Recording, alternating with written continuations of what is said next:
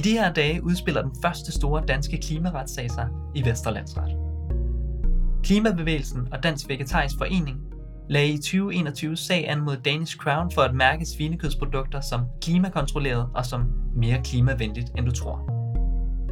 Begrundelsen for sagsanlægget var, at disse mærkningsordninger var vildledende over for forbrugerne og dermed i strid med markedsføringsloven. Udfaldet af retssagen bliver vigtigt for, hvordan fremtidige greenwashing-sager håndteres. Sagen er nemlig vurderet til at være af særlig principiel karakter, og det er også grunden til, at den er blevet sendt direkte fra retten i Randers til Vestre Landsret. Det bliver ikke mindre vigtigt af, at flere organisationer siden er blevet del af retssagen. Dansk Industri og Landbrug og Fødevare støtter Danish Crown, mens Forbrugerrådet Tænk støtter Klimabevægelsen og Dansk Vegetarisk Forening. Men hvad er greenwashing, sådan helt præcist? Hvordan afgøres det, om et produkt for eksempel kan kaldes grønt? Og hvordan sikres det, at virksomheder ikke vildleder, når de laver miljøbranding af deres produkter? I Danmark er det forbrugerombudsmanden, som i det daglige sørger for at holde virksomhederne i ørerne, når det kommer til vildledende markedsføring. Forbrugerombudsmanden er ikke en del af retssagen mod Danish Crown, og udtaler sig ikke om igangværende sager, men vi har spurgt deres chefkonsulent Christian Søren Pold om, hvad greenwashing er, og hvordan forbrugerombudsmanden generelt arbejder med greenwashing.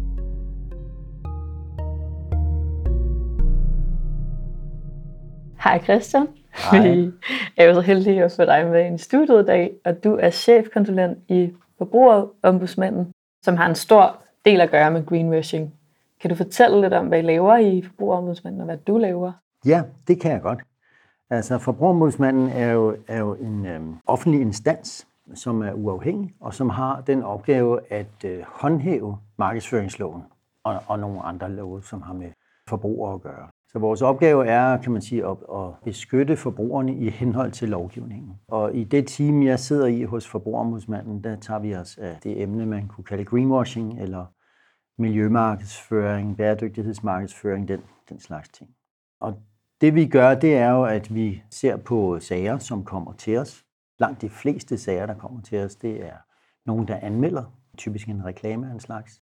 Men vi kan også faktisk selv tage sager op, hvis vi finder, at det er, vigtigt med en bestemt sag, vi selv opdager. Og min opgave i det, jeg er teknikeren i huset. Altså, jeg er uddannet ingeniør og har arbejdet med rigtig mange forskellige miljø- og bæredygtighedsemner gennem tiden. Og mine kolleger, de er jurister. Så mine kollegaer, de kører sagerne, og så spørger de mig, hvordan øh, hænger den og den her tekniske detalje sammen, eller beder mig kigge på noget dokumentation. Og så dykker jeg ned i noget dokumentation og kigger på nogle, nogle forskellige tekniske sammenhænge og skriver det ind øh, i sagerne, og så bliver det en del af grundlaget for, for de sager, vi arbejder med. Så det, det er sådan i korte træk, hvordan det fungerer. Og hvad, de her tekniske sammenhæng, hvad er det typisk for nogle, nogle områder, du sådan kan... Jamen det man jo typisk ser, det er jo, at, at folk bruger sådan nogle meget generelle udtryk. For eksempel miljøvenlig, eller klimarigtig, eller bæredygtig, og sådan noget, om deres produkter. Og der er sagen jo, at hvis man bruger sådan et udtryk, så, øh, så er det sådan et helt generelt udsagn om, at det produkt, jeg markedsfører, er markant mere miljøvenligt, for eksempel, end de lignende produkter, der er på markedet. Og det skal de jo så kunne dokumentere. Det er det, der står i markedsføringsloven. At, øh, at man skal kunne dokumentere det, man, man øh, påstår i sin markedsføring. Og det er simpelthen den dokumentation, du så har meget med at gøre? Ja. Øh, ja. Og helt konkret, så siger vi, jamen hvis man for eksempel bruger udtrykket miljøvenlig, så skal der jo foreligge en øh, livscyklusvurdering, og af den skal det fremgå, at produktet her er, har en markant bedre miljøprofil end gennemsnittet af markedet. Ja, altså, det er meget sjovt, fordi vi har jo egentlig, vi kender den her tilgang fra miljømærkerne Svanen og Blomsten, som mange danskere også kender. Og der har man simpelthen et uafhængigt sekretariat, som sidder og kigger på en produktgruppe. Det kunne være skriveredskaber, kuglepinde og den slags. Og hver fjerde år, så kigger de ud i markedet, og så siger de, hvordan er miljøbelastningen egentlig ved at producere en kuglepen? Og hvordan ligger virksomhederne på det? Og så får man et indtryk af, hvad lever de fleste op til. Og baseret på det, så kan man så lægge nogle lidt skærpede krav i forhold til gennemsnittet ind i miljømærkekriterierne, sådan at den bedste tredjedel af markedet kan leve op til de krav. Og så ansøger virksomhederne om at få lov til at teste op mod de krav og få lov til at bruge svanemærket for eksempel. Og det er så dokumenteret ved, at, at de får svanemærket. Og Miljømærkning Danmark er dem, der i virkeligheden står for garantien for, at det er den bedste tredjedel i forhold til markedet. Så det er i virkeligheden den mekanisme, der ligger i markedsføringsloven, at man skal kunne dokumentere sin miljøprofil. Og hvis man bruger ordet miljø, så er det mange parametre. Så er det vand, jord, luft, klima, biodiversitet osv. Og så skal man være i markant bedre end den bedste tredjedel som minimum i forhold til gennemsnittet af markedet. Og det kan være ret svært at dokumentere, hvis ikke man har et miljømærke på sit område. Fordi så skal man jo i virkeligheden også have et billede af, hvordan ens konkurrenter ligger.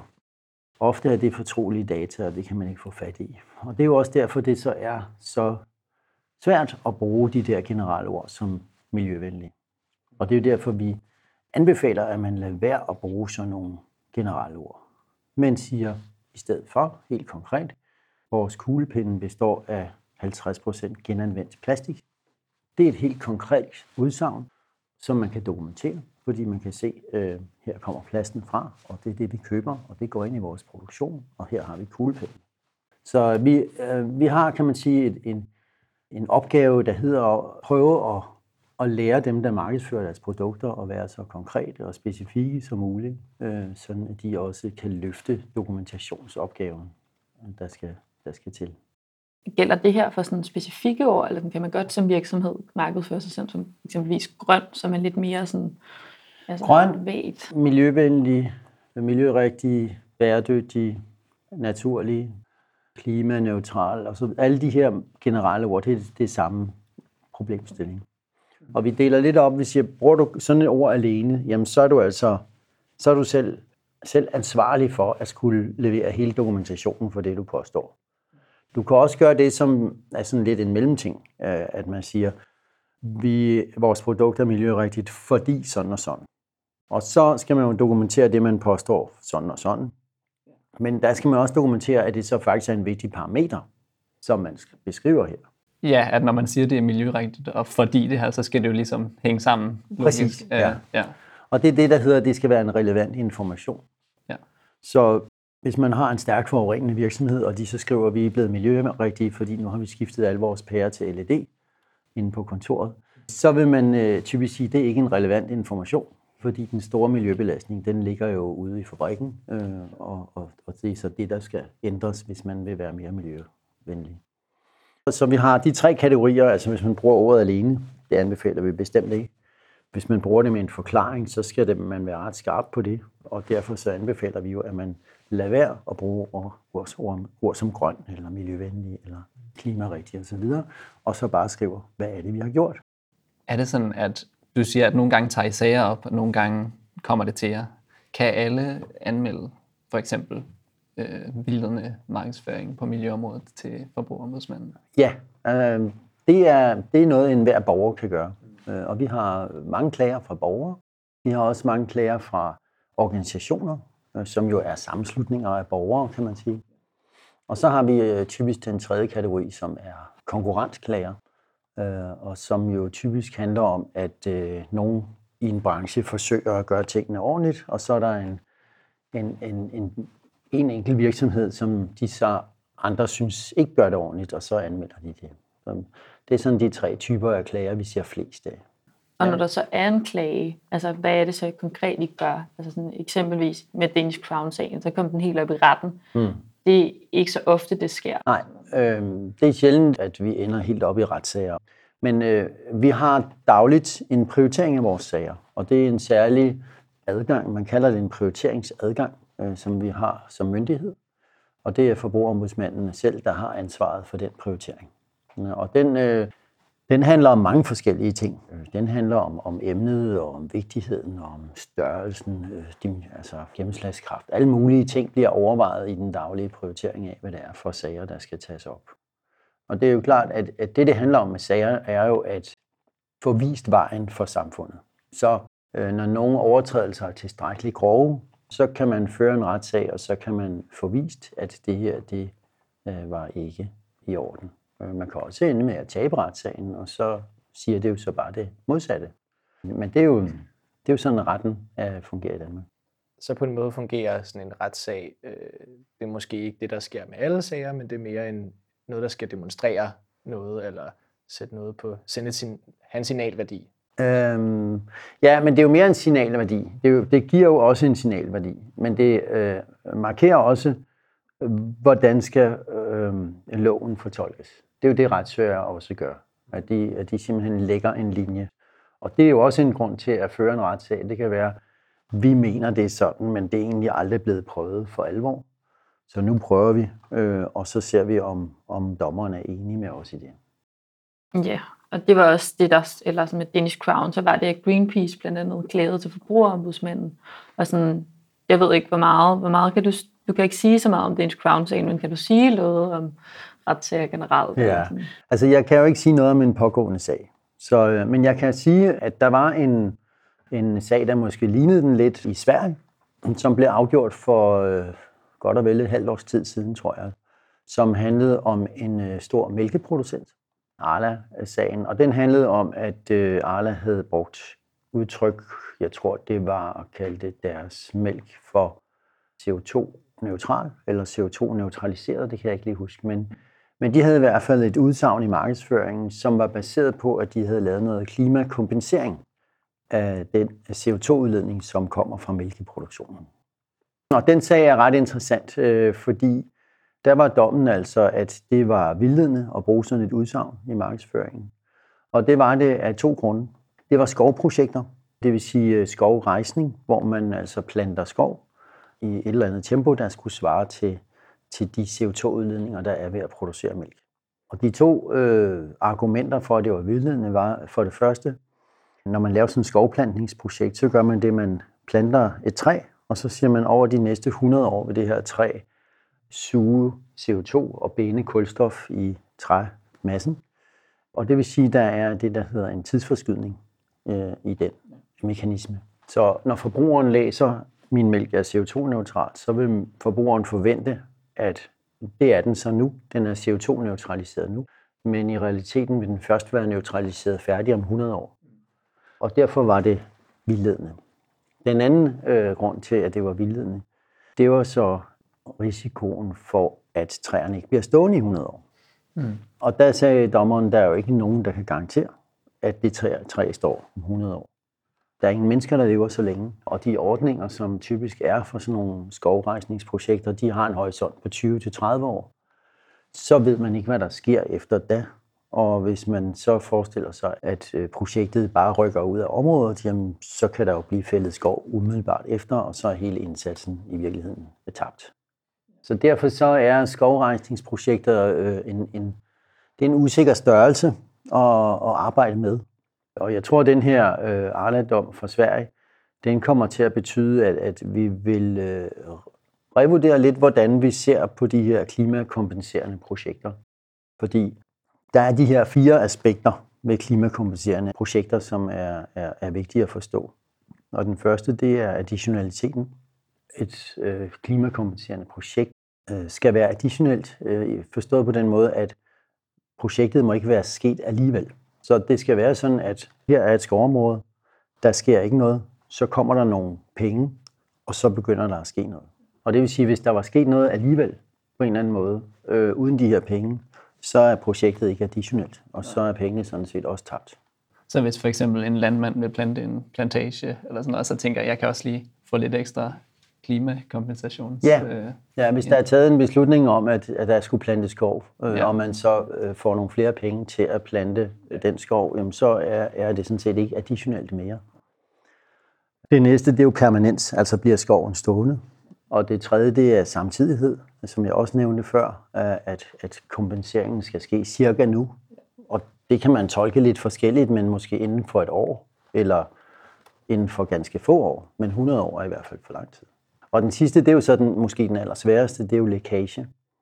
Altså hvis jeg går ind med et øh, projekt her, og det projekt skubber en lokalbefolkning, som ville have fældet skoven, ud til et andet område, så begynder de måske bare at fælde skov der. Og så er indsatsen jo sådan set også øh, annulleret på den måde. Ja, det må være vanskeligt at øh, ja. undersøge.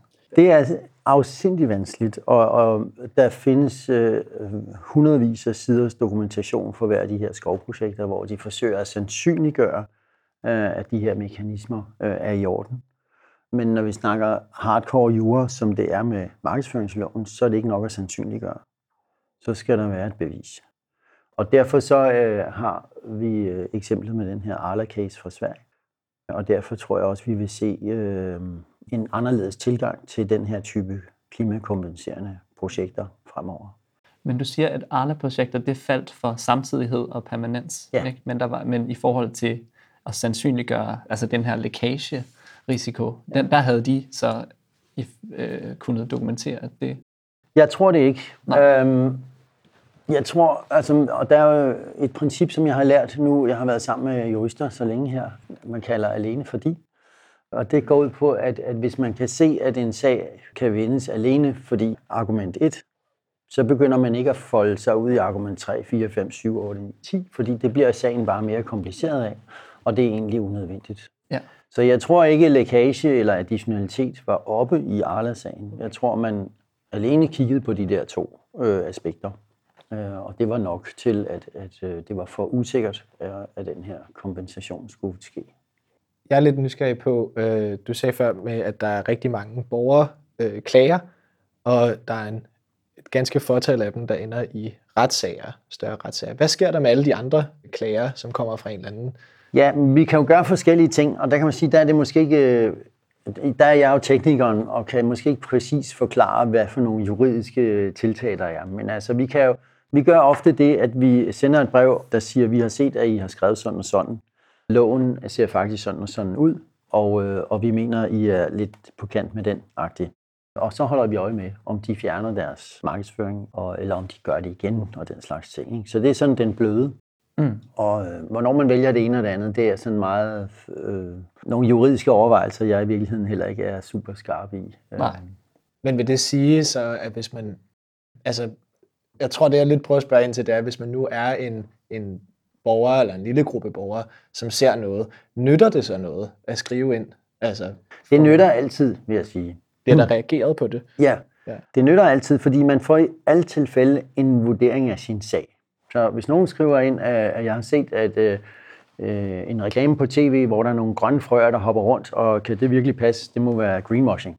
Så kigger vi også på den, og så ser vi, hmm, er der en sammenhæng, og hvad er deres budskab, hvad er det, de sælger, hvordan virker det her?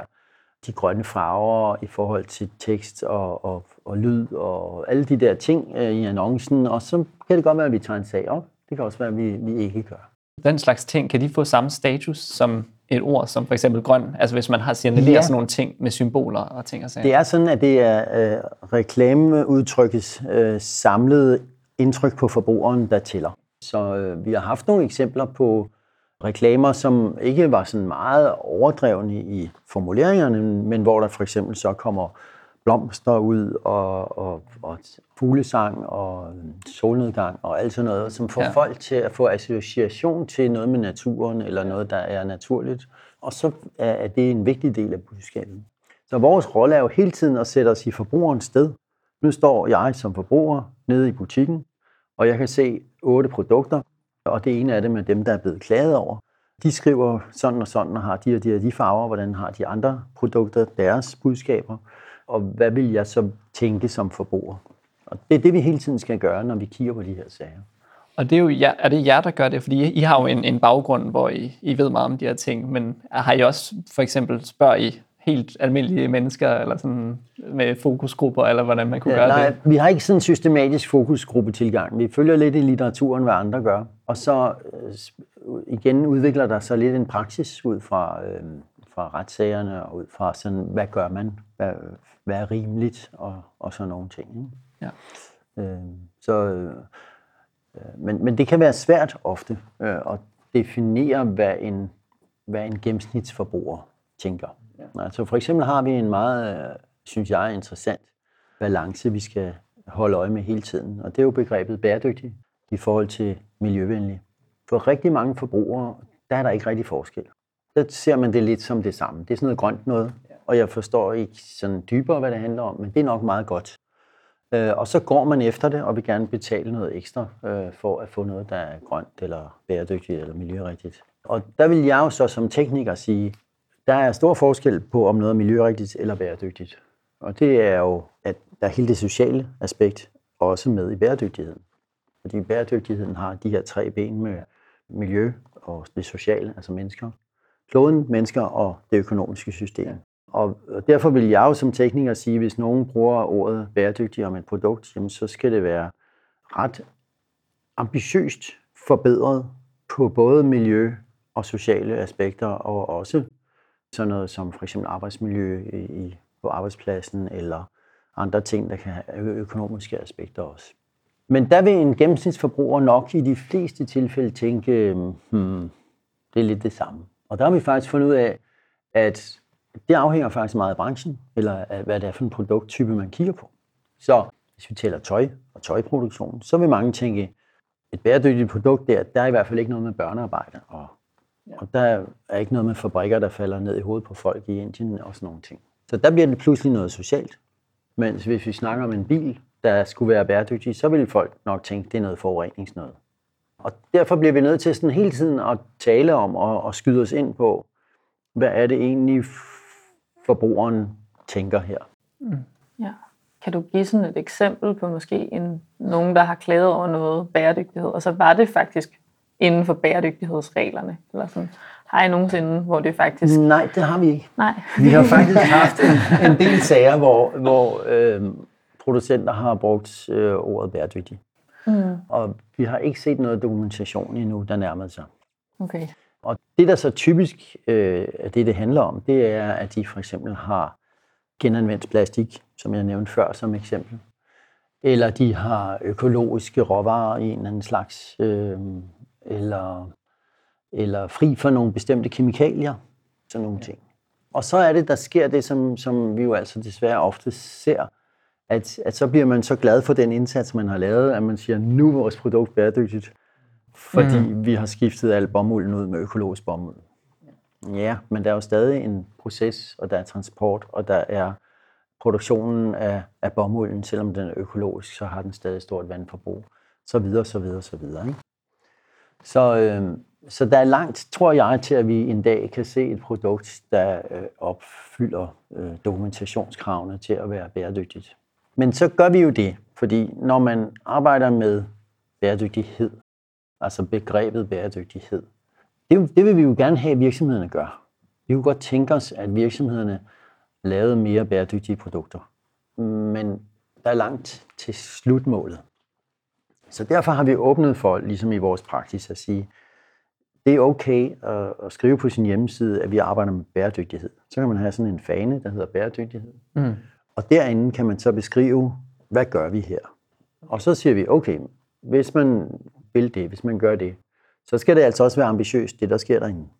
Så man kan ikke bare sige, øh, vi har skiftet de der LED-pærer sidste år, så vi arbejder med bæredygtighed. Ah, så skal der en, øh, der skal en detaljeret plan til med konkrete initiativer, som er i gang sat, eller lige ved at blive i gang sat. De skal være ambitiøse og relevante, det vil sige, at de skal handle om væsentlige ting, som gør en forskel. Og planen skal være verificeret af en tredje part også.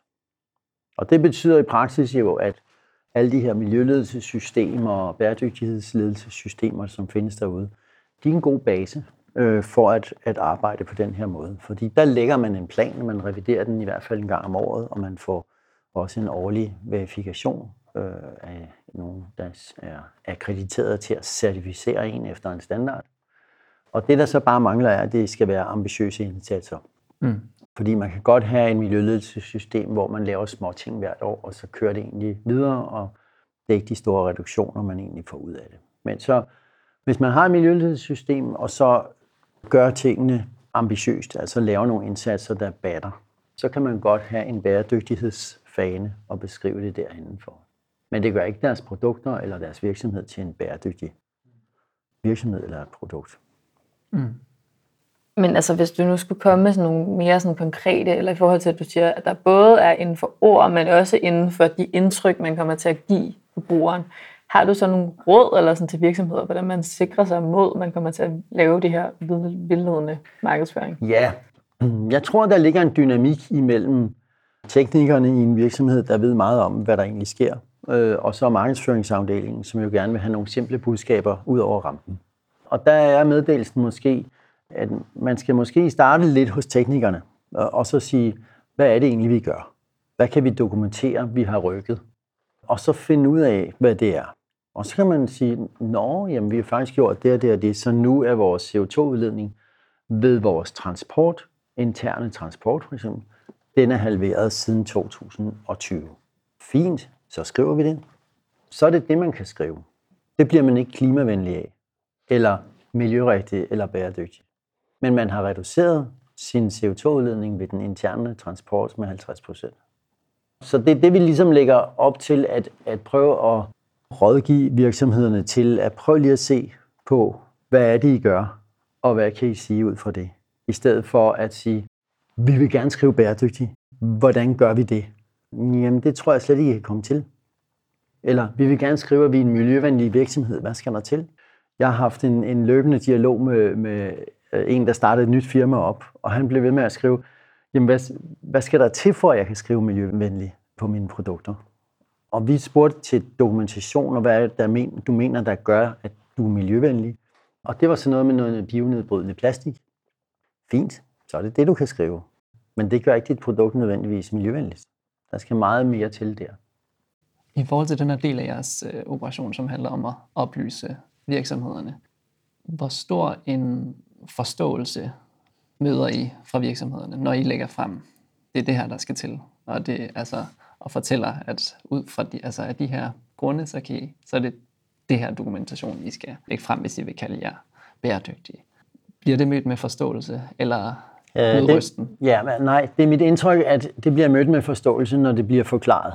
Og det jeg ofte gør, når vi er faktisk en del ude at holde oplæg, og nogle gange har vi også inviteret til sådan nogle åbne gå hjem møde noget, hvor vi selv er værter, hvor vi låner et stort lokale, og så er der kommet 200 mennesker hver gang.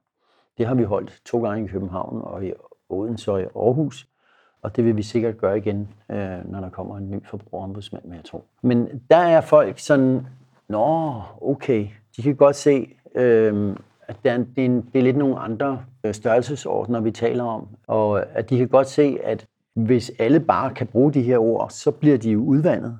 Og pludselig en dag, så står vi, og alle siger bare bæredygtige, og så er man ligeglad, og det, det betyder jo alligevel ikke noget, fordi det er bare noget, alle siger. Og der skulle vi nødig hen. Vi skulle gerne øh, stå der, hvor, hvor ingen bruger ordet bæredygtig, før vi rent faktisk øh, kan bruge ordet. Og så kan man spørge, hvad er det så, der skal tilføre noget af bæredygtigt? Øh, og jeg har let lidt som, som øh, naturvidenskabsmand efter øh, den ramme, der bedst kan beskrive det. Og det er den model, der hedder de planetære grænser, som jo er en, øh, en videnskabeligt baseret metode, der beskriver de grænser, kloden har inden for ni forskellige kategorier, til at komme i en økologisk balance igen. Og for nylig, øh, for en måneds tid siden, der kom den seneste opdatering på den øh, metode i, i et øh, videnskabeligt tidsskrift, og Catherine Richardson fra Københavns Universitet er en af forfatterne på den. Mm. Og den konstaterer der, at øh, vi er i krise i øh, seks ud af de ni emner, som den her metode beskriver. Så vi har altså ikke bare en klimakrise, vi har også en biodiversitetskrise, og en arealkrise, og en næringsstofkrise, og en havmiljøkrise, tror jeg det var.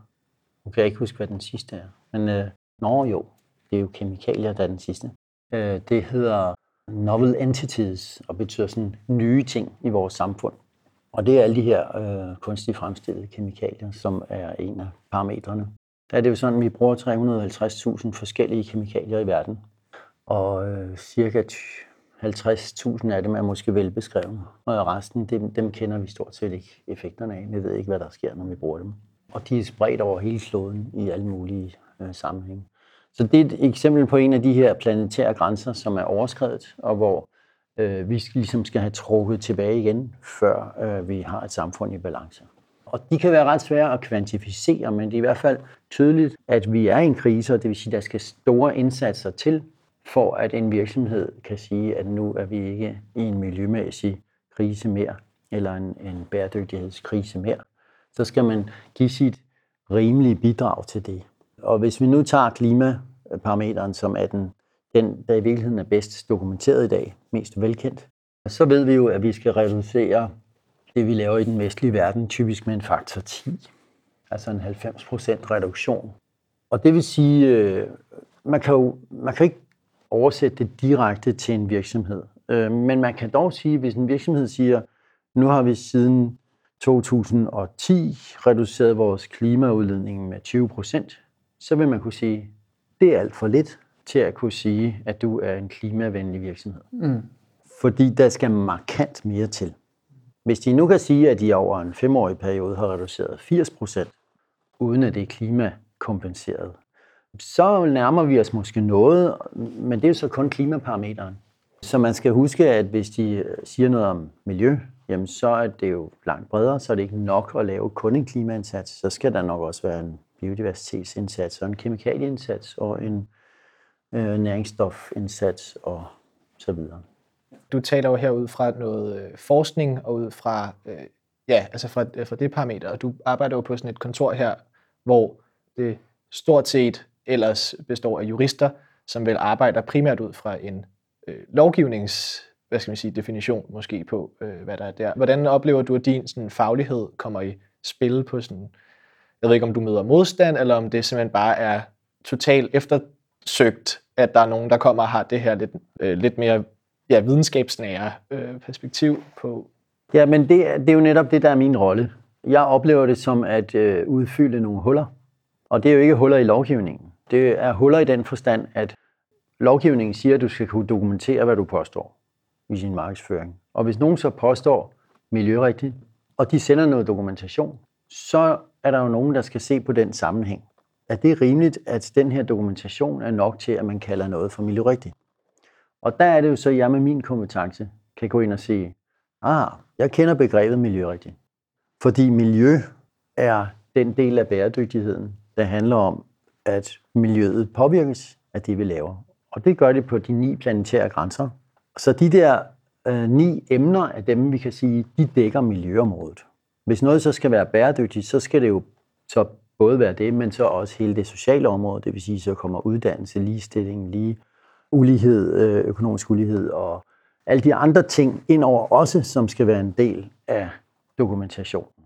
Øh, men bruger man det lidt mere snævre begreb som miljø, så er det faktisk de ni planetære grænser og den model, som er den mest hvad kan man sige, opdaterede og og grundige model, øh, vi har for øjeblikket til at beskrive. Så det, det er, min opgave er at udfylde det hul, der er imellem, at der står noget i loven, og der er noget praksis her, og så er der noget dokumentation. Hvordan skal vi forstå de ting i forhold til hinanden? Når, når I så går fra, bæ- fra begrebet bæredygtighed til de her planetære grænser, er I så på linje med internationale øh, hvad hedder det, organisationer, som... Altså, øh, ja, det, jeg tror, der er flere steder er en bevægelse i den retning, at, øh, at vi skal jo prøve at forstå det så objektivt som muligt, det her.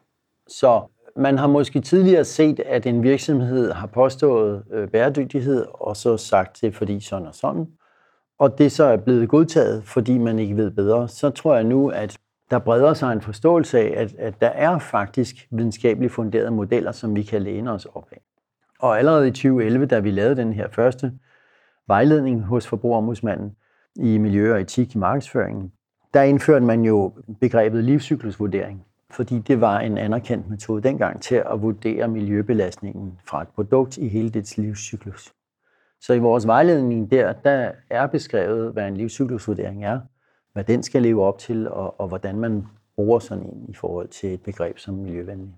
Nu siger du også det her med, at der er nogle virksomheder, eller sådan det her med, at I kigger på procenter er relativt mere bæredygtige. Kan det så give en fordel til virksomheder, der tidligere har været ikke særlig bæredygtige, altså sådan olievirksomheder, i forhold til ja, virksomheder, der har været bæredygtige hele tiden? Mm, det, er, det er jo en meget øh, svær problemstilling. Hvad er det for et perspektiv, vi kigger på?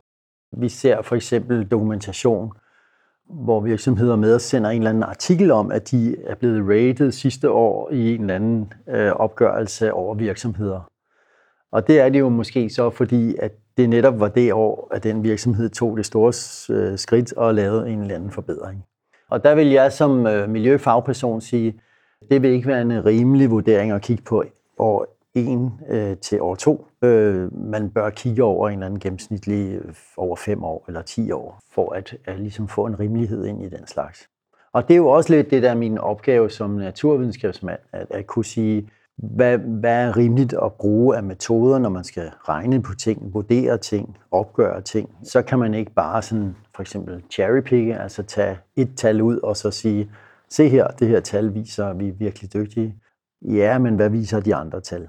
Og det vil være sådan, man skal, man skal tilgå dokumentationen i det hele taget. Ikke? Så måske bare lige sådan en sidste bemærkning sådan med de her retssager, eller sådan både med Arla-sagen og Danish Crown, eller hvad, hvad tror du, det kan give os som beboere, og sådan, altså hvad tror du, det kan få med sig, hvad tror du, vi kan lære af de her retssager? Jeg tror, de her retssager, de vil jo, de vil jo give et, et indtryk ude i samfundet af, at ho, måske kan vi ikke regne sådan en til en med de der skovprojekter. Og så må man jo udvikle noget andet. Og begrebet CO2-neutral, tror jeg, at det er jo på vej til at få lidt en forbudagtig status. Nu må vi se. Jeg tror, der kommer større fokus på, jamen så skal der en egentlig indsats til at nedbringe sin egen CO2-udledning. Og, og, og det fokus bliver så større, fordi nu kan man i mindre grad lave det her kompenserende arbejde. Det kompenserende arbejde får en, øh, jeg tror, en, en, en ny rolle som sådan noget donation, altså noget, man laver ved siden af. Og det kan godt være, at, at der vil være mange forbrugere, der så tænker, fint, det er en god virksomhed, de laver noget donation til en masse gode ting. Og det er der også mange virksomheder, der har gjort i mange år, men det tror jeg, vi vil se mere af, fordi nu kan man ikke kompensere en til en. Nu må man lave en grundig indsats selv, og så vil man kunne lave donationer ved siden af. Og så tror jeg generelt, er for eksempel sådan en ordning som Science Based Target, den er ved at slå ret godt igennem ude i erhvervslivet. Og den, øh, den forventer jeg mig egentlig en del af. Den er kommet på, på klima, og der er mange virksomheder, der har tilsluttet sig den. Der er vist også lige kommet en biodiversitetsvejledning, øh, og nu skal virksomheden til at prøve at se, hvordan de kan bruge den. Øh, og der vil komme flere og flere af de ni planetære grænser ind i den model, og, og, og det, det bliver ret interessant at følge det. Hvad, hvad er Science-Based Target? Ja, det er en certificeringsordning, som øh, baserer sig på, hvad siger videnskaben om, hvilket mål man bør sætte. For eksempel er der nogen, der har øh, regnet ud, at hvis vi bygger øh, bygninger, og det skal leve op til klimavidenskaben, så skal vi helt ned på 0,4 hvad hedder det, kilo CO2 per kvadratmeter per år for en bygning, hvor i dag ligger tallet vist nok på 12 kilo. Så der er tale om sådan meget ambitiøse mål, som skulle leve op til videnskaben, så vidt muligt. Så er det spørgsmål om, om ordningen, øh, hvad kan man sige, øh, om ordningens øh, struktur er stærk nok. Jeg tror faktisk, at et af problemerne er, at de endnu ikke har en, en egentlig kontrolstruktur.